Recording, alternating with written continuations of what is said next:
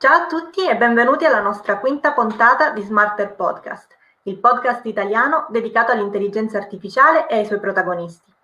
Oggi abbiamo il piacere di intervistare Deborah Nozza, che conduce la sua attività di ricerca all'Università Bocconi di Milano.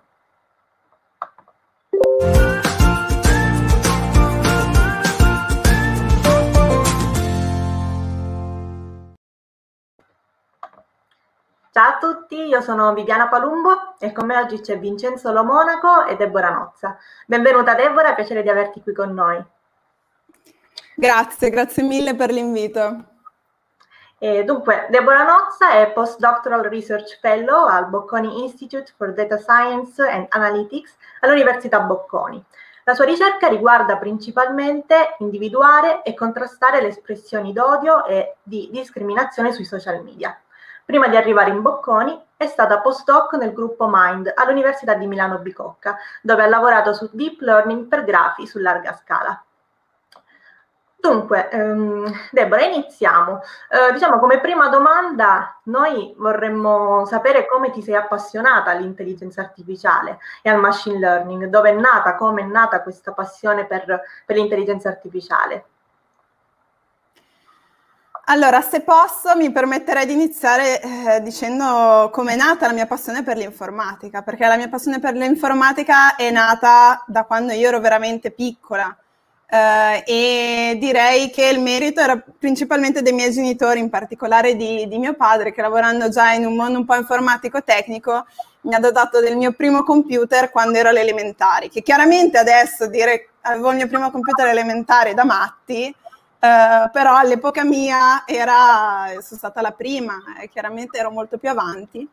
E uh, un po' l'interesse per la tecnologia, un po' l'interesse per i videogiochi uh, mi ha portato poi a appassionarmi in quest'ambito che è stato poi quello eh, che mi ha accompagnato durante tutto il mio percorso di studi, quindi sia alle superiori che poi all'università dove ho fatto proprio l'indirizzo di informatica e diciamo che avevo le idee chiarissime da subito, almeno su quello. Eh, durante il mio percorso eh, all'Università Milano Bicocca, eh, ho fatto la triennale in informatica lì, eh, appunto i primi due anni sono abbastanza generici, il terzo anno, sempre quando l'ho fatta io, c'era la possibilità di poter scegliere diciamo, un percorso. Nel mio caso eh, è stato abbastanza semplice, eh, tant'è che questo sorgeva un po' l'ilarità dei miei compagni, perché io avevo scelto tutti i corsi dove c'era dentro la parola data. Io avevo scelto data mining, perché al tempo si chiamava così, uh, text mining e data analytics, data management. Io avevo deciso che quello, visto che poi più comunque qualcosa dovevo scegliere, quello era usato un'espressione regolare per scegliere i miei corsi. e um, questa cosa mi ha uh, appassionato terribilmente in quest'ambito. Uh, quindi uh, proprio il fatto di vedere come chiaramente abbiamo nei primi esempi, proprio quelli che si vedono all'inizio, nel riconoscere eh, l'esempio più classico è proprio quello di riconoscere il, la tipologia di, di, un pesce rispetto al peso e alla dimensione. Anche solo quello ha iniziato a veramente emozionarmi tantissimo. Eh, tant'è che poi eh, il secondo step verso l'avvicinamento definitivo in questo ambito è stata la scelta di tesi. Eh, per la scelta di tesi non ho avuto dubbi, sono andata direttamente eh, verso eh, la professoressa che in quel momento insegnava metodi computazionali e eh, nel momento in cui mi ha proposto, e io per la prima volta ho sentito parlare di Natural Language Processing, eh, ho capito che quello era amore proprio a prima vista. Ehm, quando il mio progetto di tesi eh, appunto era basato su Natural Language Processing, che è eh, diciamo lo, lo, strumento che ci permette tramite computer di capire ed elaborare il linguaggio naturale. Il linguaggio naturale è quello che parliamo tutti, quindi quello che sto parlando anche io ora. E, ehm, in particolare in quel caso in realtà eh, siamo partiti da, da una cosa molto semplice. L'obiettivo in quel caso era dato un testo uh, che in quel caso erano le, gli indirizzi sulle cartoline, nel caso più semplice, capire qual era uh, il nome, la via, la città. Uh, chiaramente adesso detto così sembra una cosa semplicissima, ma in realtà non lo è Perché? Perché poi ognuno decide di metterli nell'ordine che vuole, ognuno decide che eh, magari c'è un nome di una città che corrisponde con il nome di una persona, quindi non si può usare un dizionario. Il fatto di riuscire poi a utilizzare dei modelli probabilistici che riuscissero a capire cosa, cosa ci fosse dietro questo linguaggio per me è stato estremamente affascinante. E da lì poi è partito appunto l'interesse che ha portato alla laurea magistrale, a una tesi magistrale che ho fatto a Parigi eh, su sentiment analysis, eh, che è eh, diciamo una branca molto importante del natural language processing, soprattutto a livello di aziende, eh, dove si tratta di capire l'opinione delle persone rispetto a quello che scrivono e da poi lì il dottorato e via, via così. Una fantastica esperienza, Deborah. Poi credo diciamo, di rivedere alcune delle mie scelte nelle tue, nel senso che anche io sono partito dall'idea di avvicinarmi prima al dato che all'intelligenza artificiale, che forse sì, all'epoca andava meno esatto. di moda, però, però diciamo, vedevo proprio nel dato, a parte il fascino di scoprire, diciamo, e quantificare delle, delle, realtà diverse che erano in un qualche modo incommensurabili o comunque non approcciabili da un punto di vista più astratto, diciamo, eh, più, l'approccio più umano, diciamo, percettivo. Eh, ma poi anche la, la, l'effettiva eh, diciamo, trasversabilità rispetto ad applicazioni di qualsiasi natura in ambito computer science. Ecco eh, del dato stesso. E, e adesso sembra come no, che ci stiamo muovendo in questa piramide dell'informazione dal dato alla conoscenza all'intelligenza. No? E, quindi sì, eh, trovo effettivamente interessantissime le tue parole e il tuo percorso. Eh, però volevo farti una domanda che invece si avvicina più a, alla tua ricerca ad oggi, quindi più che il tuo percorso che ti ha portato qui. Eh, ci potresti dire qualcosa in più circa la tua ricerca? Quotidiana direi eh, nel tuo lavoro e in particolare che so essere riguardante la discriminazione e le fake news sui social media per esempio che sono in realtà ormai una tematica che tocca un po' chiunque si avvicini al web o alle sue applicazioni. Sì, eh, grazie per la domanda. Eh, chiaramente sono molto contenta di parlare di quello che faccio. Allora, mh, mm, due anni fa, più o meno ormai, eh, ho iniziato ad avvicinarmi a questo mondo, eh, questo mondo di um, hate speech, quindi linguaggio dell'odio. Eh, in particolare poi mi sono focalizzata su quello che è um, la misoginia. Difatti due anni fa eh, ho organizzato insieme a, ad altri professori eh, la um, prima challenge italiana a, quindi a livello italiano, dove tra l'altro tra, tra, pochi giorni ci sarà la conferenza per la sua seconda edizione.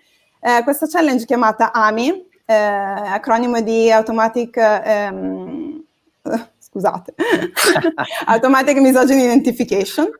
Ehm, perché abbiamo organizzato questa challenge? E poi dopo vi dirò anche quella futura. Perché qual è la parte più importante del machine learning? Come abbiamo detto prima, i dati. Uh-huh. Senza dati è molto molto difficile riuscire a eh, estrarre la conoscenza, l'intelligenza, estrarre i pattern, estrarre a fare classificazione, a riuscire a predire eh, comportamenti futuri. Quindi quello che abbiamo pensato due anni fa chiaramente il, il mondo del, della computer science, dell'informatica si muove a una velocità incredibile, quindi due anni fa non c'erano tutte le cose che ci sono ora. Eh, era veramente importante sia per la comunità scientifica sia in generale eh, per portare avanti quest'ambito, non solo creare dei dataset, quindi creare dei dataset, dei dataset cosiddetti supervisionati, quindi dove eh, ogni istanza, quindi ogni testo aveva un'etichetta che ad esempio era misogeno o non misogeno. Ma c'era inoltre la necessità di portare questi dataset al mondo, di pubblicizzarli, di, per aumentare la, la, l'awareness, quindi la, la, la coscienza delle persone rispetto a queste problematiche. Per questo motivo infatti abbiamo, parteci- abbiamo organizzato eh, sia eh, la challenge appunto a livello italiano, eh, sia poi successivamente una challenge a livello internazionale alla conferenza Semeval, che è una delle conferenze più importanti per quanto riguarda proprio le challenge eh, di Natural Language Processing, dove lì abbiamo presentato questo, mh, eh, questo task che abbiamo chiamato Hate Eval, quindi evaluation, uh, the, evaluation del, del, del, hate, quindi dell'odio, um, dove abbiamo um, rilasciato un dataset um, dove abbiamo dei tweet, quindi nel nostro caso abbiamo utilizzato l'ambito social media, quindi Twitter, uh, etichettati uh, rispetto a tre diverse uh, classi. Quindi la prima è odio, non odio, aggressività, non aggressività, perché chiaramente ci sono diversi eh, livelli rispetto a quello che è, che è, l'odio, e poi anche rispetto al fatto che eh, il tweet si riferisse a un individuo specifico piuttosto che ehm, a una, una categoria generica. Uh, questa challenge è stata molto molto popolare e abbiamo ricevuto, uh, cioè abbiamo avuto 220 partecipanti che eh, comunque è un numero abbastanza alto, ecco. Significativo, eh, sì. Esatto, molto per significativo. Ricerca, sì. Soprattutto perché poi venivano da tutte le parti del mondo. Noi abbiamo scelto di eh, focalizzarci sulle due lingue principali all'interno di Semeval, eh, quindi quelle più usate diciamo che sono l'inglese e lo spagnolo. Eh, in questo particolare caso abbiamo appunto studiato uh, l'odio contro i migranti, l'odio contro le donne e diciamo noi nel team in cui ero io in particolare ci siamo focalizzati su, su questa seconda. Um, quello che abbiamo fatto è stato fatto proprio per uh, fare in modo che tutto il mondo scientifico e non solo avesse la possibilità di, di, di fare un grande step perché proprio nel, appunto, noi, eh, Semeval è stato nel 2019, il 2019 è stato l'anno in cui BERT, uno dei ormai più utilizzati modelli di, di linguaggio, eh, ormai utilizzato proprio all, all'ordine del giorno, soprattutto in ambito accademico, quello è stato l'anno in cui è stato rilasciato, quindi modelli basati su reti neurali, quindi modelli che hanno estrema necessità di tanti dati. Quello che abbiamo cercato di fare noi è stato dare la possibilità di utilizzare modelli di deep learning, modelli basati su reti neurali, modelli come BERT, eh, su problemi che eh, per me sono problemi importanti. Quindi, quindi eh, quello della, del linguaggio, diciamo, contro l'odio, ma in particolare del razzismo e della misoginia. E eh, dopo aver fatto questo, eh, quindi dopo aver rilasciato questi dataset, appunto, poi siamo andati avanti, adesso abbiamo, appunto, come vi dicevo, tra qualche giorno c'è eh, la seconda edizione di, del, del, task in italiano. Um, quello che, eh, quello che, poi ho voluto portare avanti con la mia ricerca è stato un po', eh, diciamo, ho cercato di andare un po' oltre. Va bene, eh, abbiamo i dati, Uh, possiamo lavorare tantissimo con l'inglese in questo momento per hate speech, perché soprattutto negli ultimi anni questo, questo, questo task ha, ha avuto un, un, boom, un boom di interesse da parte del mondo accademico. Chiaramente, come sempre, ma giustamente la maggior parte dei lavori sono in inglese.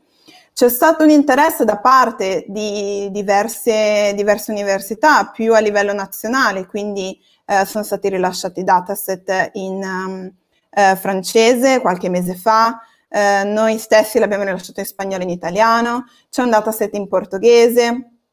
E eh, questa cosa effettivamente eh, è per me bellissima perché vuol dire che le persone hanno iniziato a capire che questo è un problema importante e che va affrontato e che è anche dipendente dal linguaggio ma soprattutto ehm, che ehm, c'è, c'è, un interesse da parte non, non, solo poi di quelle che sono le università, ma anche di quelle che sono le aziende. Quindi quello che eh, cerca, sto cercando di fare adesso, eh, quello su cui sto lavorando adesso, è possibilmente riuscire a passare oltre questa necessità del dataset, nel senso che in questo momento sono stati fatti tantissimi lavori.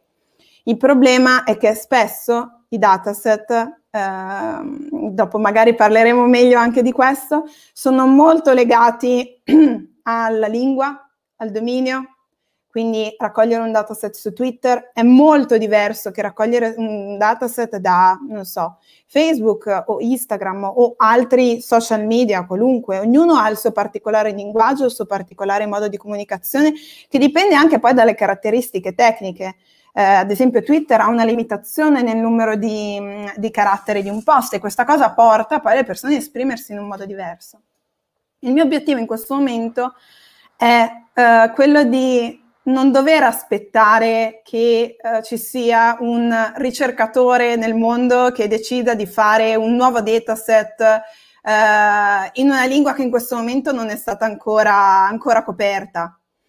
Ma il mio obiettivo è quello di dire, va bene, siamo arrivati a un buon numero di dataset che coprono uh, abbastanza, diciamo, diverse tipologie di discriminazione, tanti linguaggi, ehm, diversi social media, anche se eh, più o meno sono sempre, sono sempre quelli, quello che davvero vorrei fare io è riuscire a creare degli approcci veramente generalizzabili che riescano a superare questo, per riuscire ad aiutare anche quei linguaggi che in gergo vengono detto low resource languages, perché sono dei linguaggi dove eh, per un motivo o per l'altro, eh, per mancanza di, di fondi, per eh, eh, ridotto numero di persone che parla anche banalmente quella lingua, eh, non, non, possono permettersi di creare dei dataset. Quindi il mio obiettivo sarebbe quello di riuscire a fare, sfruttando i dataset che ci sono in questo momento in letteratura, dei modelli veramente che possono riuscire a risolvere questo problema eh, indipendentemente dai dettagli tecnici della piattaforma, della lingua e del, della discriminazione in sé. Bene, grazie mille. Allora io mi ricollego proprio a quello che, che hai detto, un po' di questa differenza del linguaggio anche tra i vari social, è stato Twitter, Facebook, eccetera. Quindi entriamo un po' più nello specifico. No?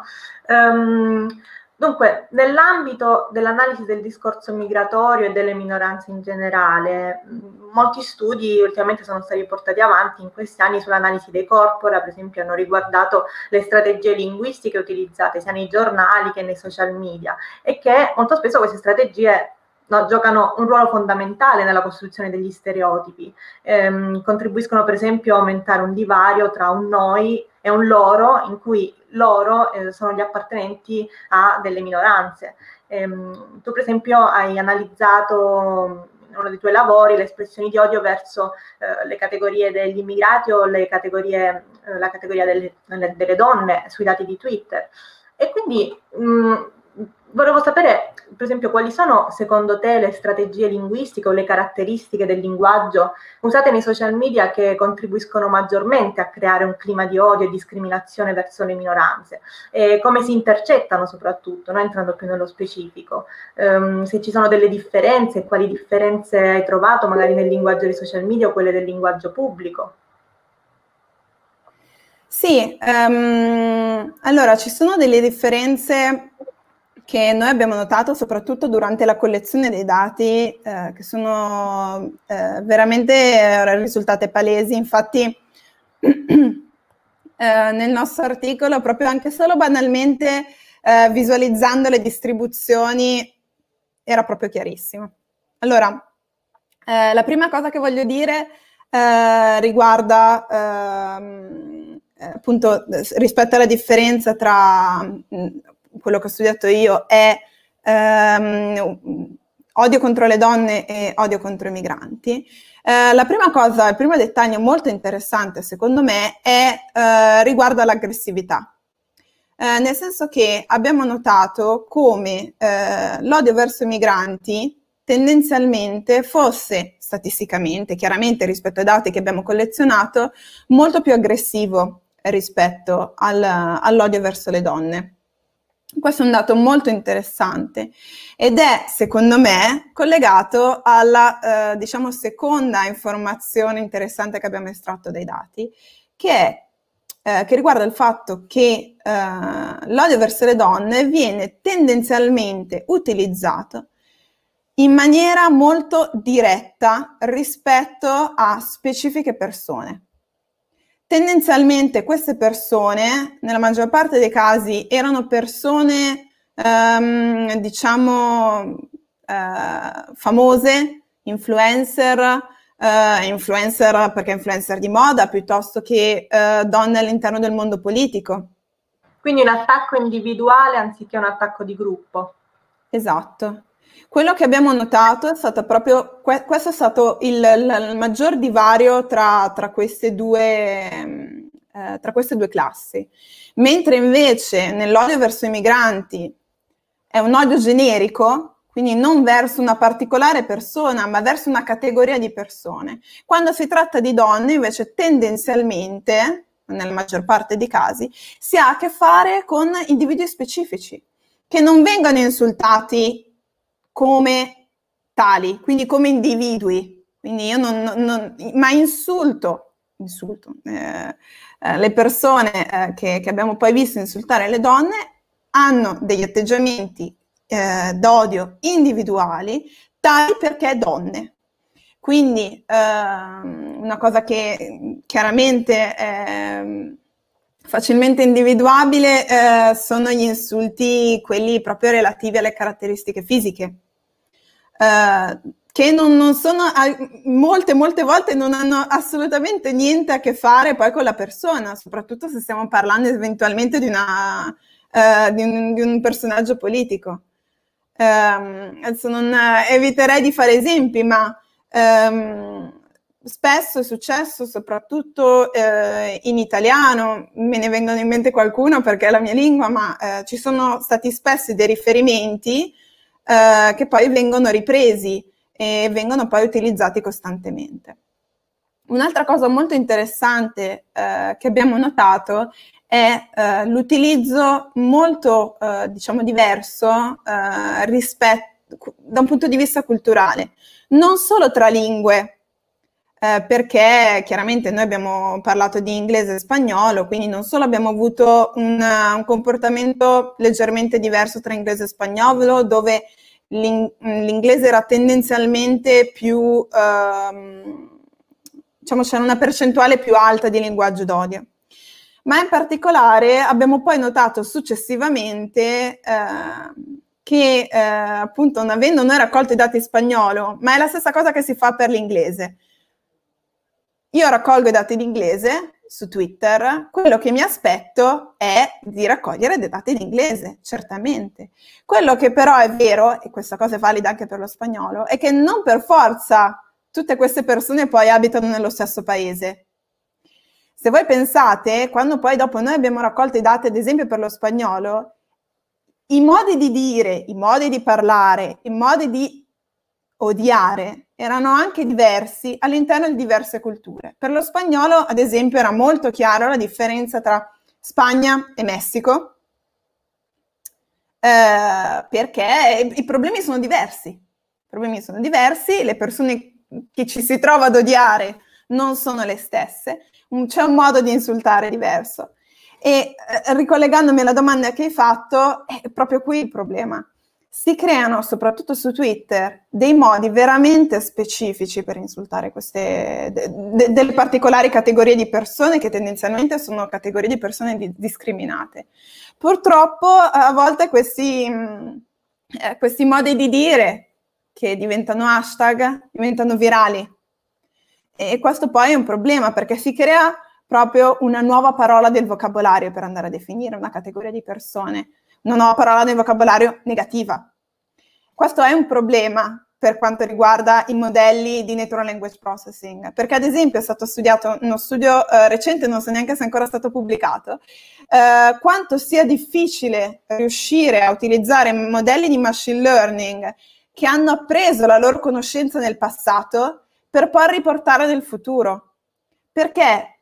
Perché ci sono degli avvenimenti che poi portano a dare, come dicevo, dei, mm, diciamo, non, de, associare una categoria di persone delle affermazioni negative, degli hashtag negativi, perché magari succede qualcosa. Eh, non dimentichiamoci dei, dei, dei movimenti che, che, ci sono stati nel, nell'ultimo anno o anche banalmente quello che è successo anche solamente durante il periodo di, di Covid. Chiaramente quello che succede nella nostra società influenza il modo in cui le persone parlano e i modelli di network language processing devono essere pronti a adattarsi a questo. Quindi non solo c'è il problema del linguaggio di internet dove abbiamo persone che scrivono male, perché non, non, la gente non scrive male, però scrivono apposta magari body di dire, abbreviazioni, eh, che magari se non, si è, eh, se non si parla attivamente quel linguaggio magari non si conoscono neanche bene. Ad esempio io all'inizio il mio primo approccio con l'inglese a certe abbreviazioni dovevo assolutamente cercarle su Google perché per me erano insensate. Eh, certo. e quindi eh, questa è la, la sfida principale, eh, secondo me, in questo momento, che ricollegandomi a quello che dicevo prima, dimostra proprio il fatto che i dati sono fondamentali, ma è importantissimo ora riuscire a fare qualcosa che riesca ad andare oltre, che riesca a generalizzare. Eh, in, questo, in, questo, in, questo, discorso anche non solo nella lingua, nella, nella piattaforma, ma anche nel tempo. Perché se ci dovesse essere un movimento nel futuro che porta purtroppo a creare una, una discriminazione di un certo tipo verso una categoria, noi dobbiamo essere pronti a riconoscerla e non che perché non l'abbiamo mai sentita dire prima, allora per forza noi la escludiamo e diciamo che quel linguaggio è benevolo. E uh, forse per rispondere all'ultima, all'ultima domanda di, di, Viviana rispetto alla differenza con il linguaggio pubblico, credo che principalmente la differenza sia questa. Quindi uh, questa che vi dicevo del, del linguaggio che, che, cambia, che cresce, che, che, che, non è mai fermo, anche se noi pensiamo che lo sia. E, um, un'altra differenza è importantissima secondo me, che è quella che poi ha portato secondo me poi lo scoppio di, di, di, di hate speech, quindi del linguaggio d'odio, è l'anonimità. Quindi il fatto che le persone credono spesso di potersi nascondere dietro un account, dietro un uh, user 123, eh, per poter dire quello che vogliono, per poter uh, ferire le persone, uh, per, uh, per, poter dire, dire, cose cattive. E questo è, secondo me, quello che poi ha aumentato, mh, mm, fonda- ha veramente aumentato la, la presenza di questo problema. Sì, assolutamente sono massicce, diciamo, quelle comunità online che riescono a rimanere sommariamente anonime, si ri, rifugiano in dei forum magari specializzati di hate speech che immagino tu conoscerai bene. Purtroppo. E, purtroppo, e, e, condizionano anche l'opinione pubblica, come abbiamo visto più ripetute. Eh, io, se posso, vorrei a questo punto chiederti qualcosa di leggermente più tecnico. C'è eh, come si fa in pratica a definire il concetto di bias in modo poi da poterlo individuare nei dati e eh, come si può garantire a nostra volta di non introdurre bias con le nostre eh, particolari scelte. E diciamo con questo poi mi ricollegherei ad un'osservazione che ha fatto durante la nostra live eh, Rocco Dillon, che scrive eh, nessuna scienza potrà essere in grado di spiegare la nostra indefinibile paura di ciò che è diverso da noi paura che spesso non ci porta a cercare di comprendere, ma ad ingannare, accecare e confondere, a occultare la verità non solo degli altri, non solo agli altri, scusate, ma anche a noi stessi. Quindi, diciamo, forse Rocco vuole dire eh, che, insomma, in certi casi non è neanche il dato, ma a monte è anche colpa un po' nostra nella generazione di questo bias. Esatto, questo era proprio l'incipit di quello che volevo dire. Eh, la cosa più importante eh, per quanto riguarda il bias è quello, il bias negli algoritmi, è quello di capire che gli algoritmi sono creati dall'uomo su dati creati dall'uomo.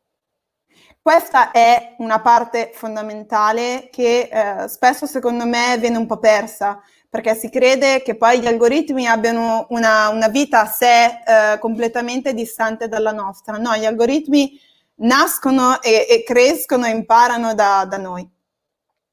Eh, quindi quello, quello, l'altra cosa che per me è importante dire è che il bias non è per forza una cosa brutta, anzi il bias è proprio il motivo per cui eh, i modelli di machine learning riescono a prendere. Il bias è una cosa che abbiamo anche noi, umani, che è quello di riuscire a individuare dei, dei pattern nei dati, riuscire a individuare ehm, delle strategie per poter portare una soluzione.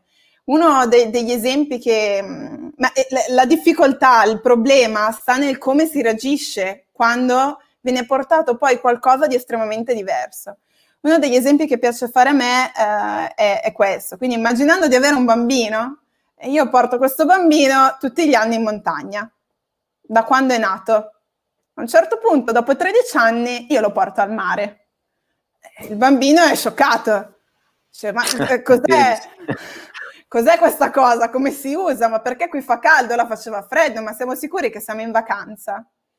A quel punto il vero problema sta nella reazione, cioè il bambino piange, scappa, disperato, vuole andarsene, eh, se ne va correndo a casa. La reazione eh, diversa, che invece è quella che, che, che, è quella che noi vorremmo, è il capire che anche quella è una cosa che può succedere, che anche quello è un esempio di vacanza e quello è una cosa che si può affrontare e si può affrontare positivamente, bisogna solo includerla nel, nei nostri dati. E eh, quindi questo è giusto per far capire uh, come, come, il bias è dentro di noi. Chiaramente questo è un esempio molto banale, ma vale uh, per, per, per, tutto quello che è la nostra esperienza, uh, quindi da, dai nostri amici, dalle, dalla comunità in cui siamo, dall'università che abbiamo fatto. Chi, chi, chi, ha fatto una determinata tipologia di università avrà avuto a che fare con persone molto diverse. Io sicuramente so che sono così, eh, ho mie, le mie, mie, passioni, i miei interessi anche al di fuori eh, del, dell'università, anche perché ho seguito probabilmente informatica. E, mh, e quindi molto importante riuscire a definire la differenza tra quello che è bias, quindi il riconoscimento dei partner, e, che so, e quelle che sono le discriminazioni. Vorrei quindi, se posso, mh, mm, portare alcuni esempi di quelli che Uh, mi sentite? Sì, mi ero, mi ero, bloccato un attimo. sì. uh, se possibile vorrei portare alcuni esempi di quelli che sono uh, esempi di bias eh, che, che, che, esistono, che sono attualmente nei, di bias negli algoritmi, e, um, di modo da riuscire magari a renderli un po' più pratici. Uh, uno degli esempi, quelli più, uh, diciamo, più, più chiari, no? che quelli che dicevamo prima, è che il, quello, quello, che fa un, un, algoritmo è semplicemente riflettere un bias uh, che esiste già nei dati. Un esempio molto, molto famoso eh, e anche semplice da capire è, probabilmente funziona meglio per l'inglese, però eh, dovrebbe essere simile all'italiano. Se io vi dicessi mh, mm, medico, o medici. Chiaramente sì. in italiano c'è una differenza di genere, quindi così. Soprattutto se vi dicessi già voi vi siete fatti un'immagine in mente. E io vi sto dicendo che l'immagine che avete in mente è tendenzialmente l'immagine di un uomo, che poi corrisponde al 95% delle immagini che troverete cercando su Google Images. Sì. Perché, mh, mm, per, perché è così? Perché nella, nel, culturalmente, storicamente, nel bias nostro c'è questa associazione che poi corrisponde a quella che c'è nei dati. Google cerca dei dati e questo è quello che otteniamo. Difatti c'è un famoso lavoro um, proprio nell'ambito di, di, Natural Language Processing che ha dimostrato come eh, diciamo, le, le, le donne sono più vicine uh, all'idea di casalinga, uh, mentre l'uomo è più vicino all'idea di programmatore, uh, programmatore informatico. Sì, dalla, dalla, ricerca live che ho appena fatto su Google Images mi ritorna 13 immagini di medici, tra cui 10 uomini e 3 donne. Sì. Esatto, chiaramente già noi in italiano è ancora uh, lì lì, perché medici comunque sappiamo esatto. che Poi in inglese invece è ancora più, più complesso perché invece ad esempio nurse, che vuol dire eh, infermiera o infermiere, nel, nel loro caso non è... Eh, non dovrebbe, essere, non dovrebbe riflettere il, il genere di, di, una persona. In realtà, poi dopo, quando si va a cercare nurse, quello che otteniamo sono tendenzialmente immagini di, di donne. Uh, un altro caso molto importante di bias uh, viene, uh, diciamo, si, mh, si, mostra quando i dati non sono bilanciati.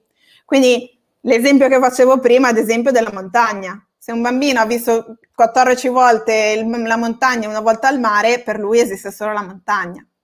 Questo esempio purtroppo eh, ha portato anche dei casi di discriminazione. Quindi um, un esempio è stato questo concorso di bellezza che è stato fatto uh, online, c'è stato questo sito dove aveva questo algoritmo di intelligenza artificiale che veniva proclamato come un, un, algoritmo di intelligenza artificiale, quindi sopra il giudizio umano, sopra la, la difficoltà del, del, giudizio personale.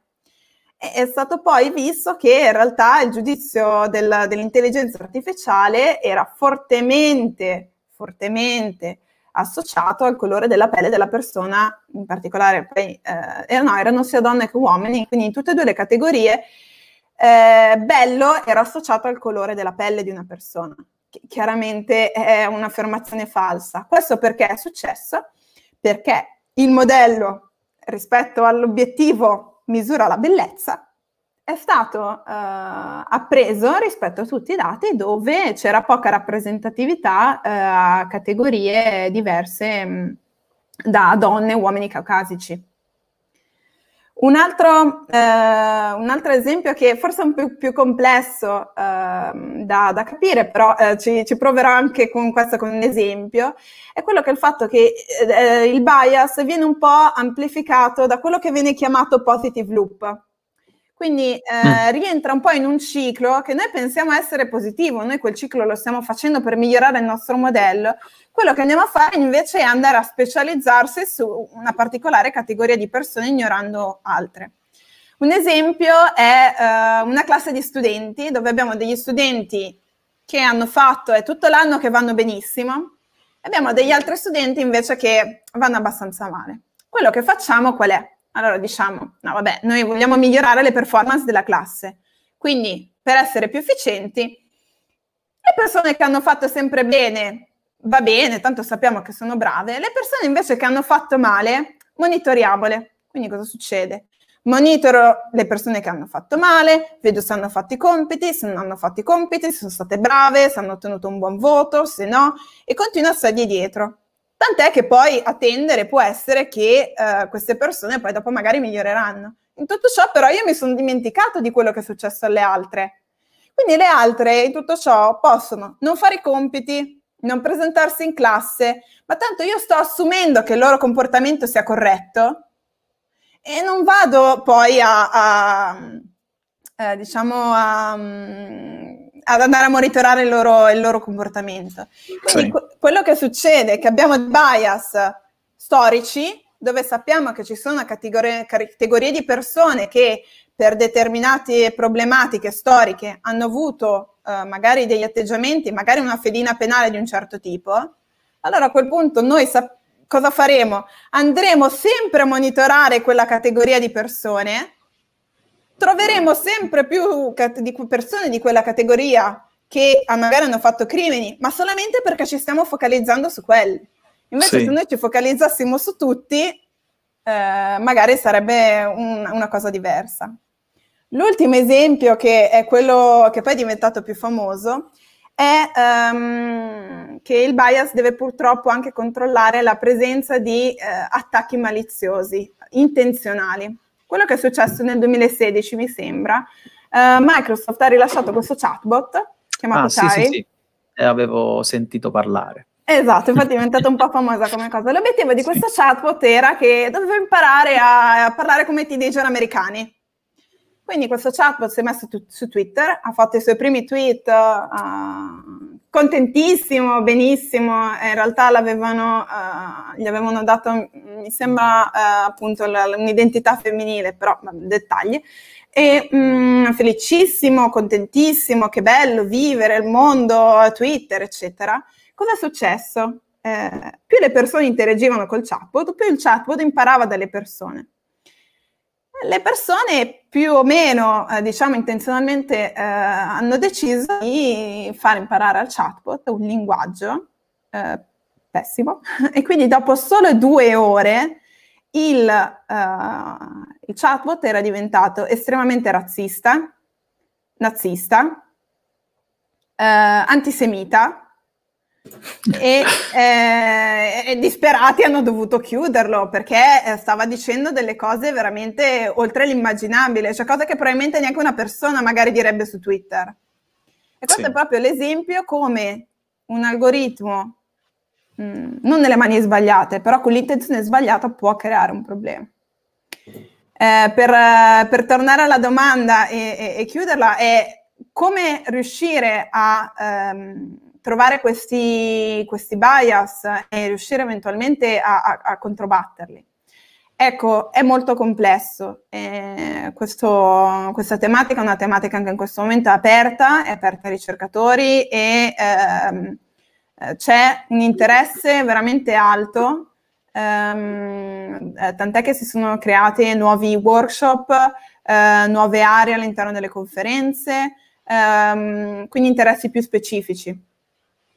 Uno, eh, giusto per dire, uno dei, degli esempi più pratici eh, e più anche magari mh, semplici da intuire eh, per quanto riguarda il linguaggio naturale è eh, stato questo, mh, questo test diciamo che è stato, che è stato inventato, è stato creato, eh, dove l'obiettivo è quello di associare, questo è fatto per, in particolare per bias di genere, l'obiettivo è, io voglio che il mio modello non differenzi gli uomini e le donne eh, per quanto riguarda caratteristiche, ad esempio eh, una passione per la scienza piuttosto che l'arte, specifici, um, specifici occupazioni, quindi eh, io non voglio che gli uomini siano più associati a programmatore informatico e le donne più a eh, casalinghe.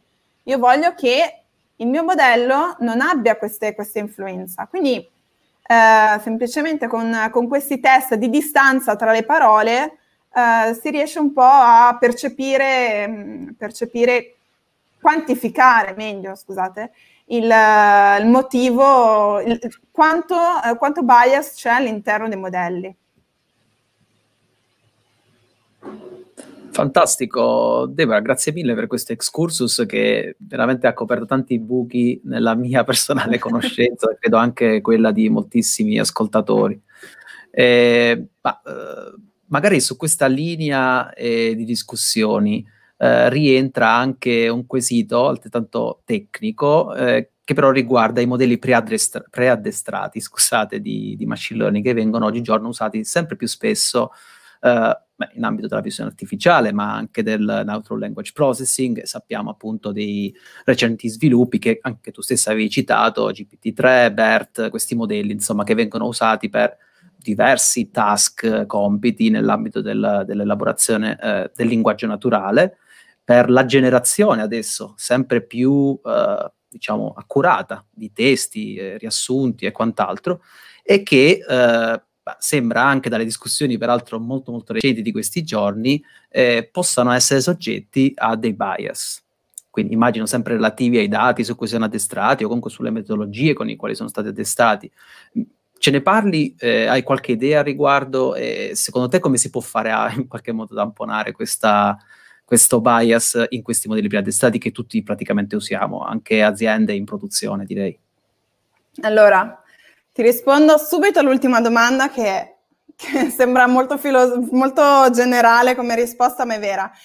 Il primo modo per riuscire ad affrontare questo problema è riconoscere il fatto che esista. Quindi esatto. non solo uh, da parte poi uh, dei ricercatori stessi che rilasciano i modelli, ma anche poi dalle aziende che lo utilizzano. Quindi eh, questo è fondamentale. Eh, quello, ehm, quello, che succede, come dicevi tu, è che questi modelli adesso appena GPT-3 diventerà, diventerà disponibile, mi immagino che poi venga utilizzato in maniera massiva veramente uh, qualunque sì. ambito. Eh, non so se, se, se, avete visto, ci sono degli esempi dove riesce addirittura a creare siti web. Quindi Mm, sì, immagino... pare sia stato pubblicato, non so se su The Guardian o su comunque un giornale abbastanza famoso, una, una, diciamo, un articolo interamente scritto, anzi si dice insomma sia il primo ad essere stato scritto, anche se poi ho visto delle, dei controfattuali su cui insomma sembra che diciamo, i, i giornalisti abbiano un po' comunque messo qualche, qualche, qualche ritocco al suo interno. Sì. Però, diciamo, ecco, sì, come dicevi, vengono utilizzati anche per generare contenuti rispettabilissimi. Ecco. Sì, io quello, quello che penso è che comunque in questo caso non siamo ancora nell'era in cui questi modelli sostituiranno l'uomo, siamo nell'era in cui questi modelli andranno a supportare l'uomo. Quindi anche l'uomo diventa e resta una parte fondamentale del processo. Um, un esempio è, eh, potrebbe essere anche quello um, dei curriculum, quindi magari una, quello che sta succedendo adesso, magari in Italia un po' meno, uh, in America forse di più, è quello di utilizzare degli algoritmi di intelligenza artificiale per fare una scrematura iniziale delle persone.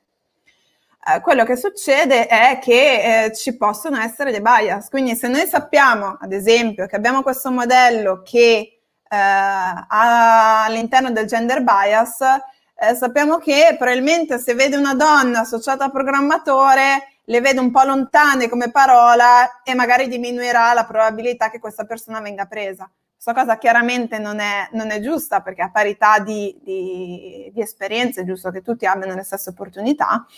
Um, quello che succede è che chiaramente c'è sempre dietro una persona che può decidere di dire no, guarda, algoritmo, hai sbagliato, dare un feedback alla, all'algoritmo che piano piano, tramite il feedback di mh, l'utente che sta utilizzando questo, questo algoritmo, potrebbe poi andare a, a, capire che certe cose non sono male. Ehm, per quanto riguarda invece appunto l'utilizzo di, di BERT, di, di GPT-3, eh, ma come anche stato l'utilizzo dei word embeddings qualche anno fa, che adesso sono stati un po' rimpiazzati da BERT, sì.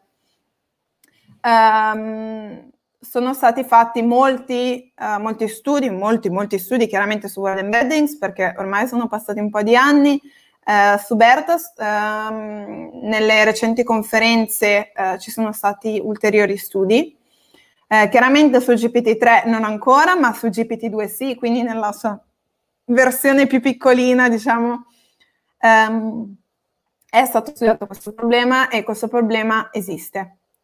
Um, un, um, ci sono diversi, anche noi abbiamo fatto, abbiamo provato un po' a giocare questi, con questi modelli. Uh, una cosa che, um, che si fa un esempio di come poter misurare il bias, uh, ad esempio in uh, modelli uh, generativi, quindi come GPT-2 e GPT-3, è quello di dare un prompt al modello, quindi un inizio di una frase e poi vedere come il modello la finisce. Quindi l'idea è che se io dicessi una frase, le donne come lavoro dovrebbero fare e Insomma, gli uomini lavorano... Ecco punzecchiare esatto, il modello. esatto. Se io dico le donne come lavoro dovrebbero fare, gli uomini come lavoro dovrebbero fare, mi dovrei aspettare delle risposte quantomeno simili, non per forza, chiaramente poi è, è, è generativo, non per forza identiche, ma quantomeno di non trovarmi del, del bias di genere. E questa cosa è dimostrata che esiste eh, c'è, c'è, questo paper che è stato presentato a una recente conferenza, eh, chiama, la conferenza si chiama eh, IMNLP, uh, che è stato forse qualche, qualche mese fa, eh, che ha proprio dimostrato, dimostrato questa cosa, eh, dove ha utilizzato GPT-2, in quel caso in inglese, eh, per andare a riempire queste parole e si è notata una netta differenza non solo di genere, ma anche all'interno poi di altri, eh, diciamo, attributi che tendenzialmente sono discriminatori, come ad esempio il credo religioso. Quindi a quel punto si parla un po' più di stereotipi forse che, che, che di odio, poi sono un po' collegati, però um, quello che si può fare, come dicevo prima, è innanzitutto riconoscerlo e eh, sempre eh, rispondendo alla, alla, domanda che ho fatto prima, è un, un problema che eh, è molto molto attuale, ci si sta lavorando, anche noi ci stiamo lavorando, ma è molto molto complesso. Perché? Perché eh, il bias sta, sta ovunque, sta nei dati, sta nell'algoritmo, sta in me ricercatrice che, che, che lavoro con i dati, nelle mie aspettative.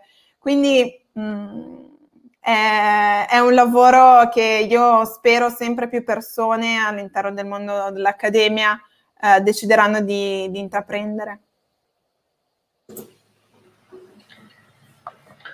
Bene, sì, sicuramente sì, eh, interessantissime le tue risposte, i tuoi esempi che sono sicuramente uno spunto di riflessione per chi ti ascolta. Eh, abbiamo parlato infatti di influenza fino adesso di influenza del contesto culturale, influenza del contesto storico geografico, sull'analisi dei dati, sull'uso del linguaggio, la prospettiva anche più etica, le conseguenze pericolose eventualmente, no? se ridire delle AI. E quindi mi viene da pensare quali sono le responsabilità allora dei, dei, ricercatori oggi che stanno sviluppando un modello di intelligenza artificiale? Cioè quali sono le responsabilità dei ricercatori in generale? La responsabilità te? dei ricercatori sta proprio eh, di nuovo nel riconoscere il problema, eh, ma non solo di riconoscerlo, ma anche poi di eh, preoccuparsi eh, di, mh, eh, come dire, di renderlo pubblico, nel senso che nel momento in cui, un esempio molto, uh, che, che, a me ha fatto molto piacere è proprio quello di GPT-3, uh, nel momento in cui noi uh, ricercatori rilasciamo un modello, siamo secondo me noi stessi i primi responsabili di, di, porci il problema dei bias, di quello che può generare il nostro modello. Eh, quindi ho fatto l'esempio di GPT-3 perché eh, nel, nell'ultima versione del loro articolo hanno aggiunto in fondo um, forse addirittura tre pagine proprio su uh, considerazioni uh, etiche, considerazioni su stereotipi di genere, uh, che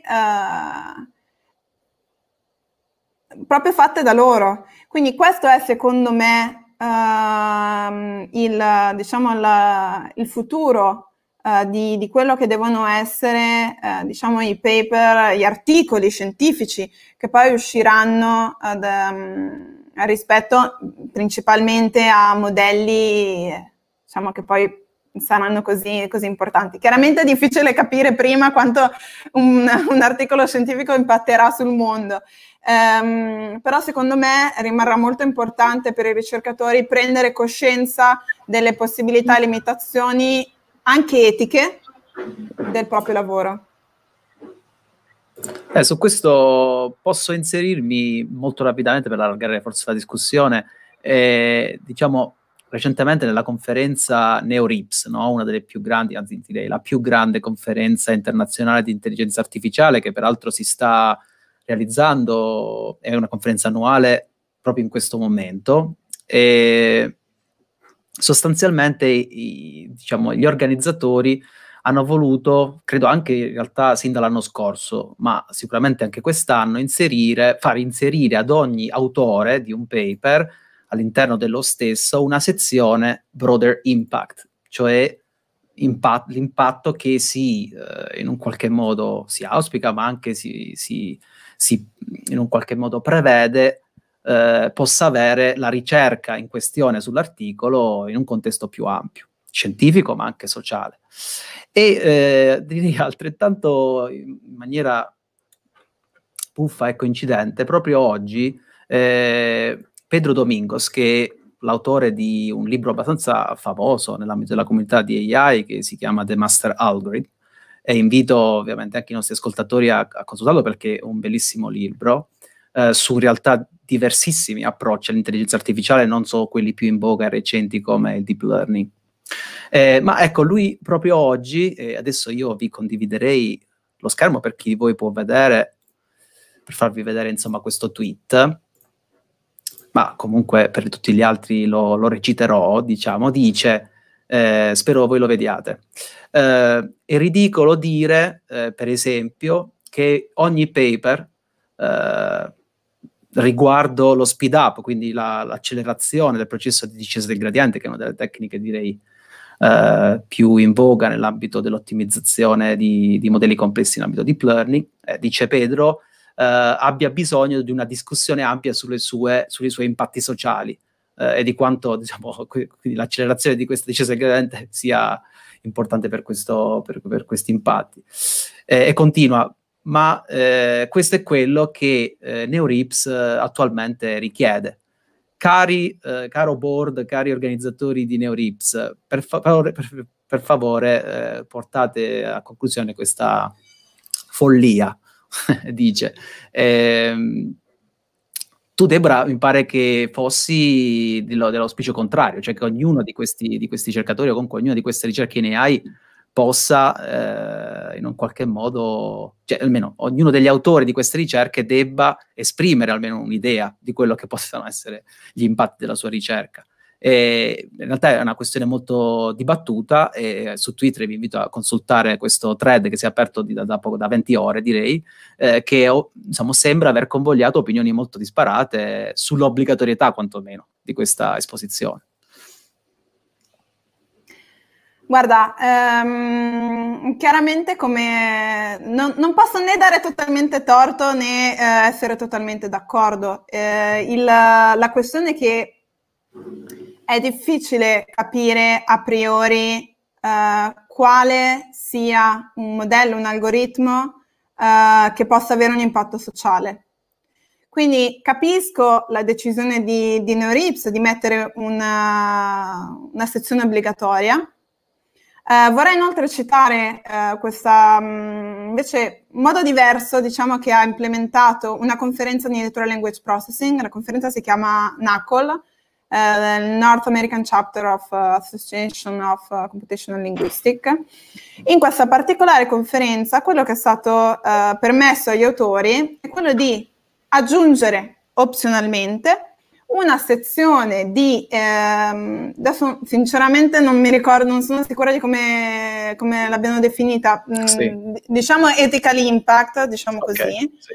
um, al di fuori eh, delle pagine, eh, diciamo, limite di un, di un, articolo scientifico. Ora, per tutti quelli che eh, sono mh, mm, stati eh, o sono all'interno del, del mondo accademico, penso che tutti sappiano benissimo cosa vuol dire il limite delle pagine. Certo. Per chi è al di fuori, eh, vi dico che eh, riuscire a compattare una ricerca, magari di mesi, ma eventualmente di anni, in otto pagine è molto molto complesso. Quello che succede è che spesso eh, si cerca poi di magari eliminare le parti che non sono strettamente necessarie perché già con le parti strettamente necessarie si è al limite. Quindi io penso e sono molto d'accordo con questa scelta che ha fatto Nacol di ehm, permettere questo spazio eh, oltre le pagine limite per poter discutere di, eh, di, questi, ah, sì, di queste problematiche.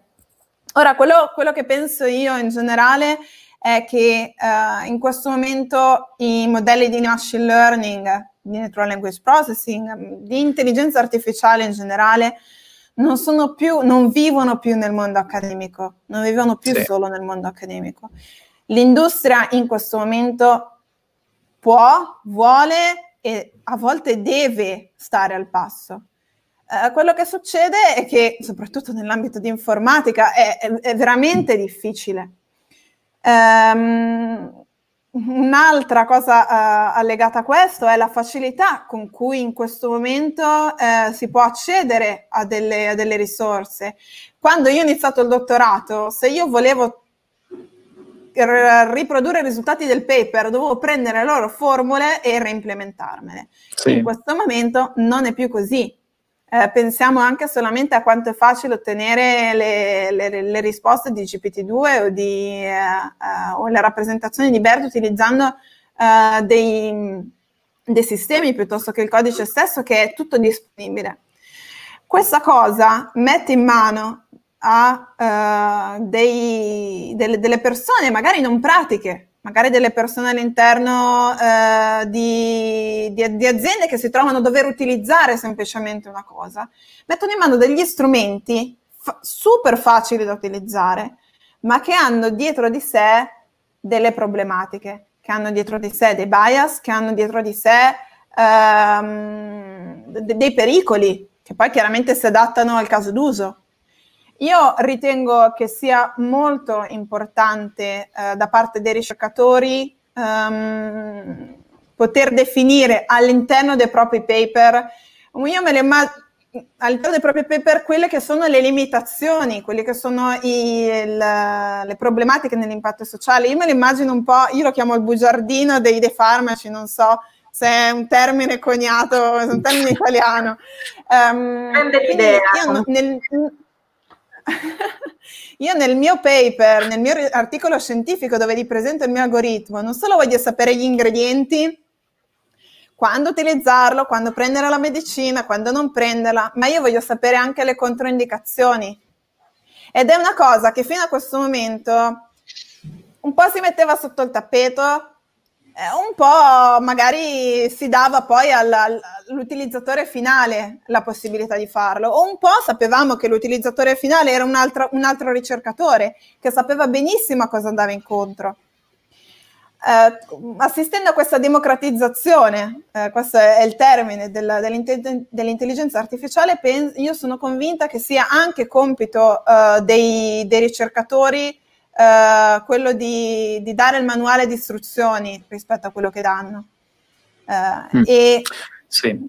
chiaramente poi come fare questo, appunto, ci, è una cosa che chiaramente è venuto fuori ultimamente, soprattutto dopo, dopo Berta, GPT-2, con GPT-3 sarà ancora di più, probabilmente ci saranno sicuramente degli scontri eh, perché è sempre una, un, una nuova, una new entry, eh, soprattutto nell'ambito di scrivere i paper, dopo diventa importantissima.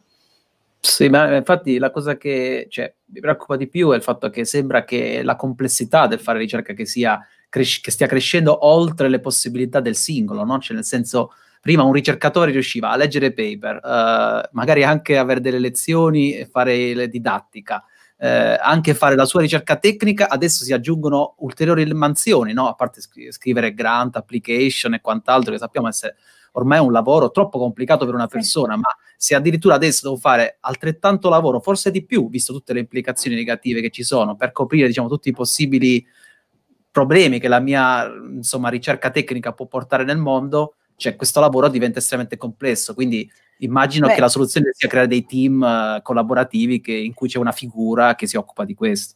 Io, creo, io credo molto nell'interdisciplinarietà, quindi io esatto. credo molto nel fatto che ehm, ci possono essere delle persone competenti per un determinato ambito e che sia giusto che quelle persone mh, possano aiutare altre persone, quindi magari un... adesso io magari sono un po' nel, nel mix tra NLP e, e, e etica, eh, ma mm, che un esperto di etica possa poi aiutare persone eh, nella, nell'ambito di natural language processing a risolvere problemi su, su questo lato.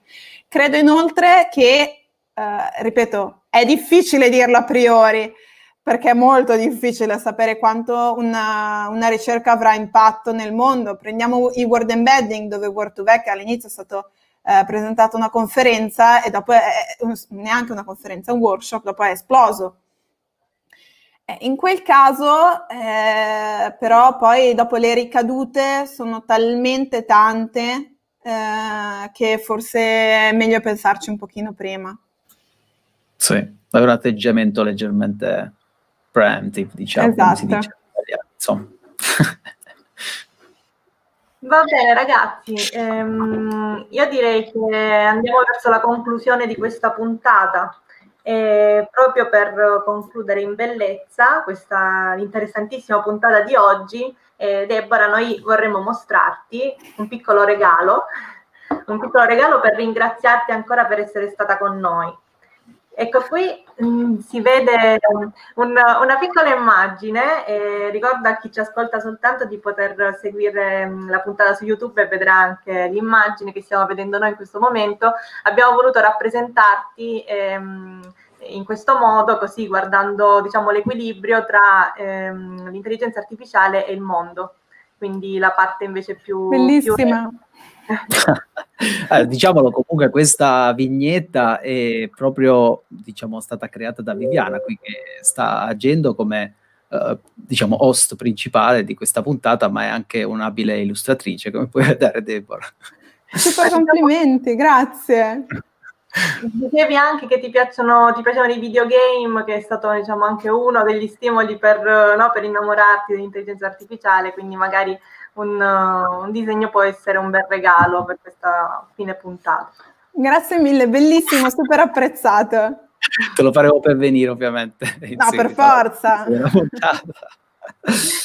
Benissimo, allora noi ti ringraziamo ancora per essere stata con noi.